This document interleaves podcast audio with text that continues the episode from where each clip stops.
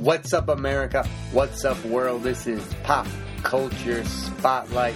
I'm your esteemed host, Cameron McKinney. In this edition of Pop Culture Spotlight, I'm going to be talking about the new Netflix movie, Velvet Buzzsaw, starring Jake Gyllenhaal, directed by Dan Gilroy. This duo directed the 2016 hit movie Nightcrawler, which Jake Gyllenhaal should have been nominated for an Academy Award. Gilroy also directed Roman J. Esquire, starring Denzel Washington, which Washington was nominated for an Academy Award. Dan Gilroy is just an interesting screenwriter who's just recently turned director, whose three movies I absolutely love. Nightcrawler is so good. It made Jake Gyllenhaal. It's his best performance. Jake Gyllenhaal to me is one of those movie stars who I've just been watching since I was kid in movies like The Day, The Day After Tomorrow, Bubble Boy. Unfortunately for him, Bubble Boy is one of those movies. I'm just Jake Gyllenhaal is just my kind of movie actor He's so good. He can play any kind of role. In this movie, he plays an art critic who's just insane. Let me set you up for the basis of this movie. So, Jake Gyllenhaal plays an art critic who's dating a up and coming art seller who he's the harshest critic out there in the art world. If he says your art is good, then that means your art is good. It's that type of scenario. The movie also has Toni Collette in a fabulous role. John Malkovich is an artist. Rene Russo reteams with her husband Dan Gilroy and Jake Gyllenhaal. Rene Russo was fantastic in Nightcrawler, and she's fantastic in this movie. And it also has Natalia Dyer from Stranger Things, who is the breakout star of this movie. There's so much to unpack in Velvet Buzzsaw. I would call it a horror thriller type of movie.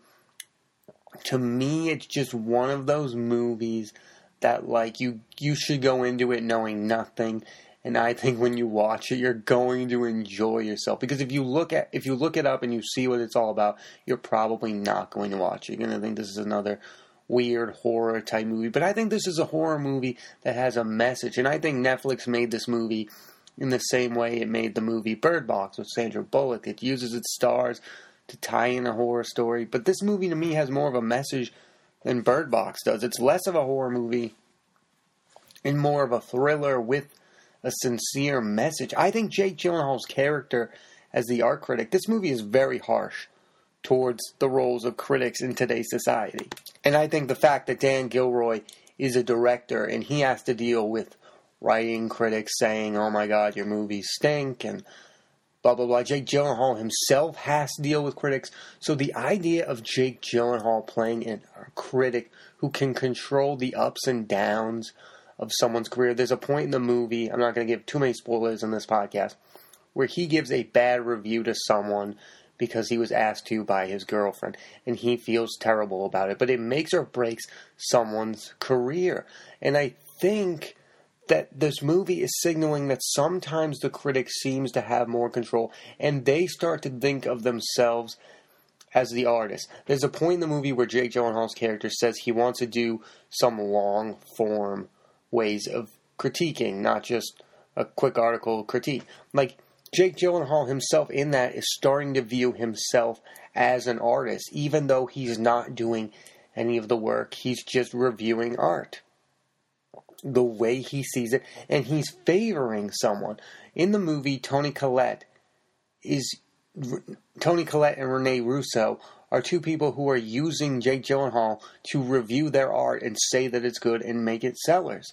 In the movie, Jake Gyllenhaal's girlfriend finds the art of a dead person, and she starts to sell the art, and she uses Jake Gyllenhaal to give that art good reviews. And that's how the art starts to sell based on his review. I think the movie has all these messages about like the the the, the selling and buying of art. Like I think he's saying a lot about the movie culture too in the movie itself, even though it's about art. I mean, it it could be looked at as a, a, a stance against big movies versus smaller movies because Dan Gilroy, Nightcrawler is not a box office smash, but it's a it's a little movie that to me has a great impact. I think Dan Gilroy is in the making movies that have impact, like Roman J. Esquire and Nightcrawler, and now this Velvet Buzzsaw. But the selling of art is kind of like what's happening in the movie business today with the superhero movies and the franchises and just making money, money, money, money, money off the art, and it's it's kind of ruining art. And I think he's saying a lot about the culture today in this small little movie that says a lot about where we are with movies and where we are with culture and where we are with critics. There's so much power in the critic today. There's Rotten Tomatoes that can say your movie is at 50%, and most people will not see a movie if it's lower than, I don't know, 70 or 80%. Like, there's so much power in the role of the critic, and there's so much emotion in the role of the critic. You can't, you, there's no critic who doesn't have a motive in his review of a movie. Just the way that Jake Gyllenhaal's character in this has a motive he has relationships with these people and he's giving them good reviews based on his feelings towards his girlfriend, Toni Collette's character, Rene Russo's character, even John Malkovich's character. It's just interesting to me to see the role of the critic be portrayed in this movie like that because it's so obvious that it's been going on for like for as long as I've been alive, I've had the music critics. I've had people say this is a bad album. I've seen people say this is a good movie. This is a great movie. This is a bad movie. This is any kind of movie. There's so many critics in the world today, and there's fewer and fewer artists. I think it's saying that like Jake Gyllenhaal's character is sad in a way, but he's got most of the power in another really sad way.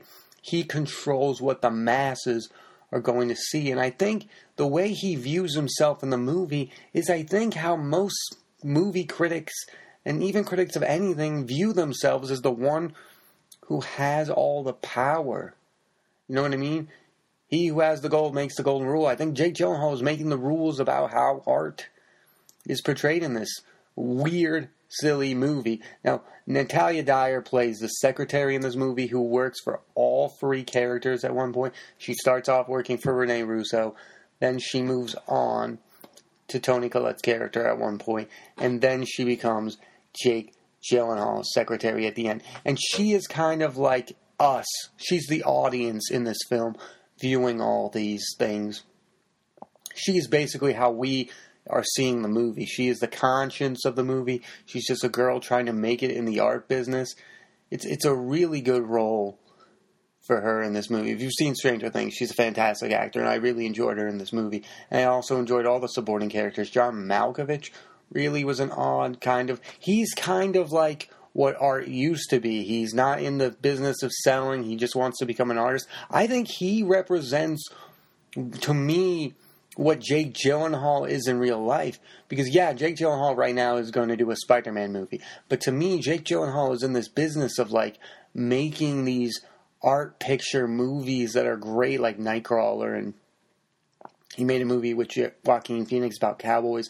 Like he's in the business of doing it for the art. John Malkovich is a, a real artist and movie actor who's in it for the. I think the actors, actors in general, are more like the John Malkovich character, and critics are like the Jake Gyllenhaal character. Like I think Jake Gyllenhaal. It's so interesting to me that an actor is portraying a critic like a villain Jake Gyllenhaal is kind of the villain of the movie. Even though he's not the one killing people, you feel the worst about Jake Gyllenhaal's character because of his ego, because of his power, because of his control. It's such a good performance by Jake Gyllenhaal. He is in my top five of best actors working it. If Jake Gyllenhaal is in a movie, I'm probably going to see this movie. Again, him and Dan Gilroy making a movie together. Nightcrawler is so good. It's an LA movie. It's a nighttime movie. This movie was more LA in the daytime. Like it's so good the contrast between those movies. That's a good doubleheader to watch is Nightcrawler and then this. There's so much going on in both movies. And Jake Gyllenhaal plays a psychopath in both movies. He's so good at playing those type of characters with an insane ego who can't be trusted by most people. Jake Gyllenhaal's character in this is maybe more sympathetic because, spoiler alert, he kind of starts out dating a guy in the beginning of the movie and then he ends up dating girls. So he's kind of confused in his life. He's kind of all over the place in his life. He, you can feel there's more sympathy towards this character than it is in Nightcrawler, but he's just the same amount of evil to me. There's something wrong with the Jake Gyllenhaal character in Velvet Buzzsaw.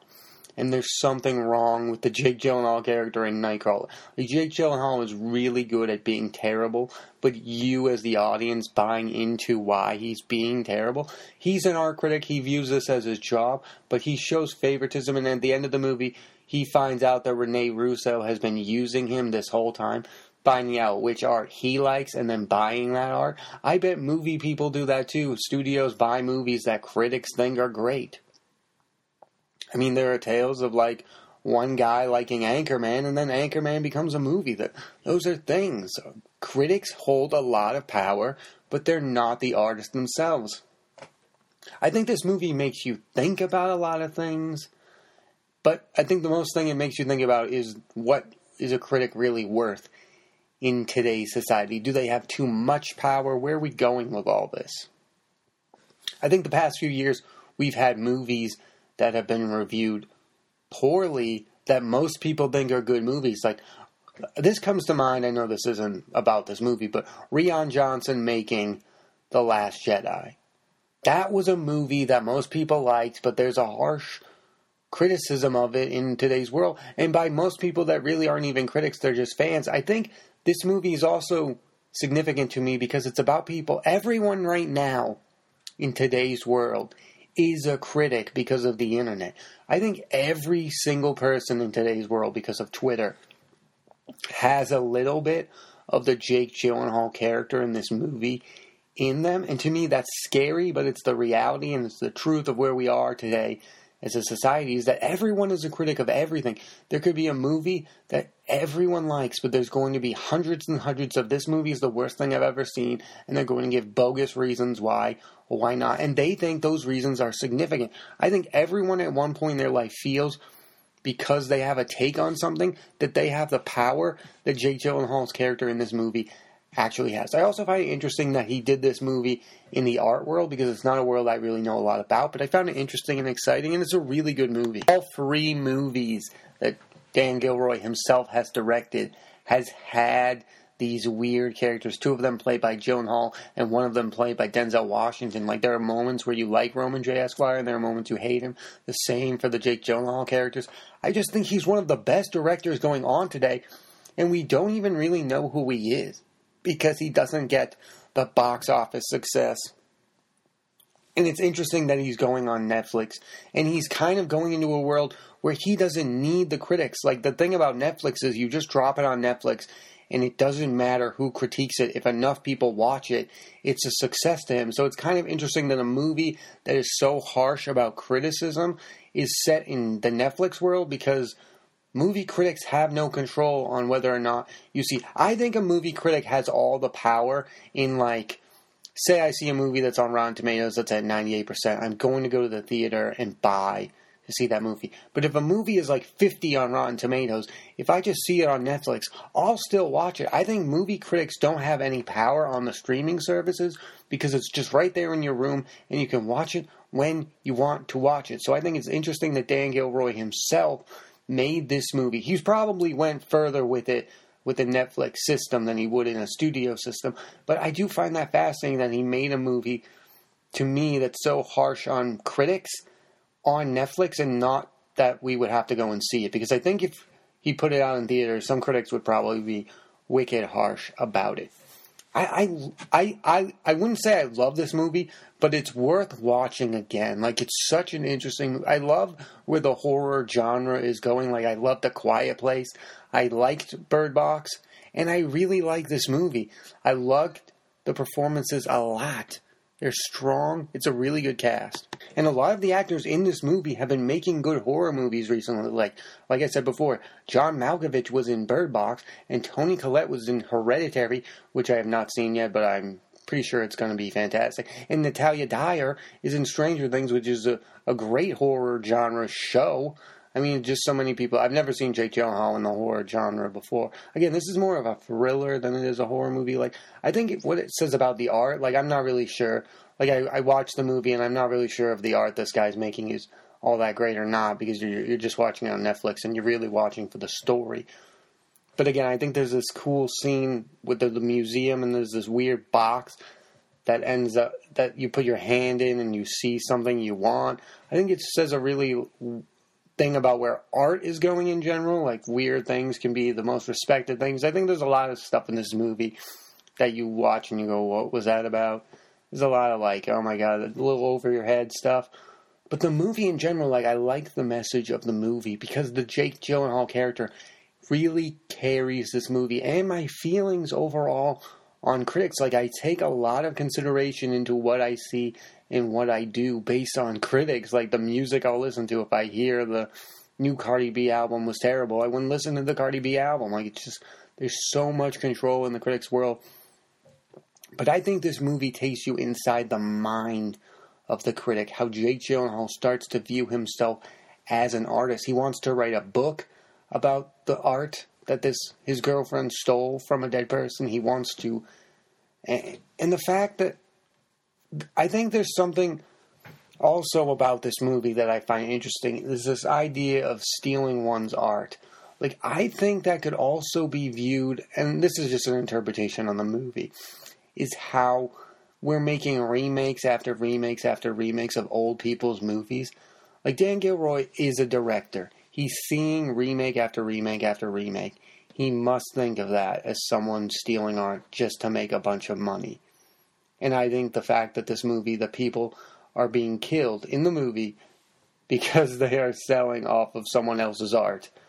I think that's telling about where Dan Gilroy is at. I can, again, this is all just my opinion on it. I'm not really sure where Dan Gilroy is, stands on the whole remake system. He is making original movies like Nightcrawler, like Roman J. Esquire, and like this. Like, there's no movie like Velvet Buzzsaw. The title is insane. The plot is insane. It's not something you can watch with your family. Like, it's kind of like a. It's a weird thing, but I think it says a lot about where we are as a society today and it's so good. Toni Collette is just fantastic, and Rene Russo and Jake Gyllenhaal's chemistry. Those two carry the Nightcrawler movie along with Riz Ahmed. In this movie, those two carry the movie again. Her name as an old artist was Velvet Buzzsaw. I think she's somebody who's been ruined by the business. I think the John Malkovich character and her have a relationship where they started out as pure artists and the business turned them around. Like I think that's something that happens in the movie business quite a lot where this young actor makes these art pieces and now he's in a bunch of superhero movies and he's not the same kind of artist. This movie reminds me of like the Robert Altman movie, The Player. Like the plot is just like you know the Tim Robbins character has killed someone and he's waiting for a dab. And like the Jake Gyllenhaal character kind of feels to me like the Tim Robbins character. Like he's a bad guy, but he doesn't know he's a bad guy. Again, Jake Gyllenhaal's character I thought was going to be a killer at the beginning of this movie. He's not killing people, but he's not a good person. And the Rene Russo character is not a good person. They're terrible people who are taking advantage of their business. So this really, to me, could have been like a Robert Altman movie. Dan Gilroy, people, you have to see Dan Gilroy movies. They are fantastic. Again, Nightcrawler, A plus. Roman J. Esquire, I'll give it a B minus. This an A. Good movies. He's an original director. I would put him in my top 10 directors. I don't know. I love original directors like Noah Baumbach, him, Wes Anderson. I love all of them. I, I think I'm in a place where I want to see a movie where I know the director is really good at their jobs. Like a Steven Spielberg movie, like I saw The Post recently, that was amazing. Directors control the movies, people. And sometimes it's not about the actors. Even though Jake Gyllenhaal brings a great performance, I don't think he's as good if he's not in a Dan Gilroy type of movie. I think the director controls how good a movie is. And this movie is great to me because of Dan Gilroy. Like Noah Baumbach to me is my favorite director because he controls the pace of the movie. He controls the story, like the Squid and the Whale, all those movies I love of Noah Baumbach. He controls it the same way that Dan Gilroy controls this movie, the same way a Wes Anderson movie feels like a Wes Anderson movie. This movie, Velvet Buzzsaw, feels like a Dan Gilroy movie, and I love the fact that directors it's a director's medium, and I'm falling in love with movies because I'm falling in love with a, what a director is doing in the movie itself. It's an amazing movie. Visually, it's amazing what he does in this movie. It's visually appealing the same way, in a different way. Nightcrawler was visually appealing because it was a nighttime LA movie noir film, and this was a daytime LA movie, but it had the same kind of the same kind of feeling and energy The energy that Jake Gyllenhaal has brought in both of these movies is amazing, and I cannot recommend people see Velvet Buzzsaw anymore. To me, it was such a good movie. It had a message in it. I'm not going to spoil this movie. It's so good. I think everyone involved should see Velvet Buzzsaw because of, not just because of its weird title, not because it's on Netflix, but because it's worth seeing. It has a message, and Dan Gilroy is one of the very best to do it today. He is in that line of best directors. If I see a movie is directed by Dan Gilroy, I'm going to take time out of my day, two hours out of my day, and to see a movie. And that's what directors are really there for. Because I, if I see a movie and I know who the director is, I know it's going to be worth my time to see it. Like I know it will be worth my time to see the next Clint Eastwood movie or the next Steven Spielberg movie or the next George Lucas movie or like I love directors who have a clear message like Bob Iger, like Wes Anderson, like Ben Stiller has become a really good director when these people have something to say. Christopher Nolan is my favorite director. Christopher Nolan could make any movie right now and I would see it just because of Christopher Nolan, even if a puppet was the star of his movie. I think the directors are becoming the stars of their movies, and I think Dan Gilroy is the star of Velvet Buzzsaw, even though Jake Gyllenhaal dominates in the role. It is such a good movie. I couldn't recommend it more. Velvet Buzzsaw is on Netflix, and I hope you all go out and see it. It's been a really good year for horror movies in general, like A Quiet Place, Velvet Buzzsaw, Hereditary, and Bird Box. Those are four really good horror movies. Also, Jordan Peele is coming out with another horror movie after he made Get Out. This is a really good genre to me because these movies aren't just trying to scare you, they have clear and precise messages and great directors making great movies. That's what I'm in it for. Great directors making great movies. Thanks for listening to this edition of Pop Culture Spotlight. There will be a new episode of Pop Culture Spotlight every Friday on iTunes and Apple Podcasts. This week I put the spotlight on Velvet Buzzsaw. Next week I am putting the spotlight on my favorite television show, possibly ever, Showtime show, Shameless. It's on its ninth season. Next week I'm talking Shameless. Thanks again for listening. I'm Cameron McKinney and this is Pop Culture Spotlight.